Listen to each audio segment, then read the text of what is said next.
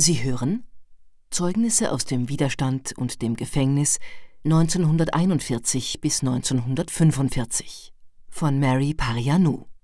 Es liest Bettina Rosbacher. Sechstes Kapitel Die Befreiung.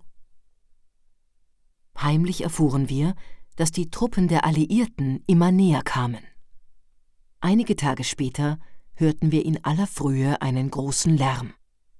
Zwei Ärzte kamen zu uns herein, die als Gefangene im Krankenhaus arbeiteten, der eine war Russe, der andere Engländer. Als ich sie fragte, was denn da los sei, lachten sie Steh nicht auf, wenn du nach Griechenland zurückkehren willst. Mein Herz, mein ganzer Organismus war erschöpft. Die Ärzte gingen weiter zu den anderen Betten, und ich schlich zu einem kleinen Fenster. Draußen sah ich eine Menschenmenge, und überall Fahnen aus aller Welt, und in der Menschenmenge sah ich einen rötlichen Kopf.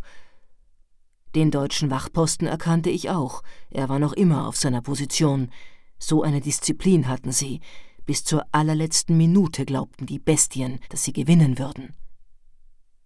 Die Ärzte kamen und zogen mich vom Fenster weg. Sie lachten. Wir sind frei. Die Befreier haben die Tore aufgemacht. Wir sind frei. Ich brach in Tränen aus. Und dieses Rote da drüben? fragte ich. Das ist die Frau, die das Lager befreit hat. Eine Offizierin, eine Russin. Sie wurde von Soldatinnen begleitet. Sie begrüßten uns mit Es lebe der Sieg. Überall ertönten Lieder, sie bauten provisorische Büros auf und gaben uns Papiere, die unseren Gefangenenstatus bestätigten, damit man uns unterwegs nicht festnehmen konnte. Unsere Jungs kamen, um mich und die anderen drei Griechen abzuholen.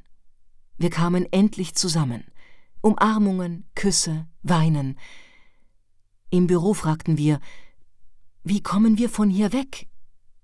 Und sie antworteten, Geht ins Zentrum, man wird euch erklären, was ihr weitermachen sollt. Zwei von den Jungs und ich machten uns auf den Weg. Auf den Straßen sahen wir junge Frauen, 17 oder 18 Jahre alt, die damit beauftragt waren, den Verkehr zu regeln und den russischen Soldaten den Weg zu zeigen. In diesem Augenblick erfolgte der Einmarsch der russischen Armee, von Musik begleitet. Mich überraschte der Anblick von ein paar kleinen, neun- oder zehnjährigen Soldaten in Offiziersuniform und mit Orden, wir fragten, was diese Kindersoldaten hier wollten, und hörten, dass diese so ihre im Krieg gefallenen Väter ehrten. Nach einer Weile erreichten wir einen Platz, auf dem russische Offiziere standen und alle vorbeigehenden Leute kontrollierten. Wir zeigten unsere Papiere und sagten, dass wir ein Transportmittel brauchten.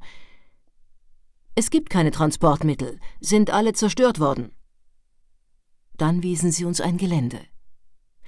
Sucht euch einen Einspänner aus und macht euch auf den Weg.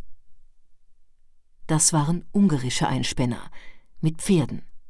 Jedes Mal, wenn die Russen ungarische Soldaten sahen, nahmen sie ihnen die Einspänner weg und auch alles, was sie bei sich hatten, und ich weiß nicht, was sie dann mit ihnen machten, denn Ungarn war mit Deutschland verbündet, und die Soldaten wurden dafür bestraft. Wir haben einen Einspänner genommen, und nach zehn Tagen im Lager beschlossen wir loszufahren. Wir machten uns auf den Weg nach Wien. Es war der einzige Weg, dem wir folgen konnten. Sie hörten Zeugnisse aus dem Widerstand und dem Gefängnis 1941 bis 1945 von Mary Parianou. Aus dem Griechischen übersetzt von Mariana Kalari. Gelesen hat Bettina Rosbacher.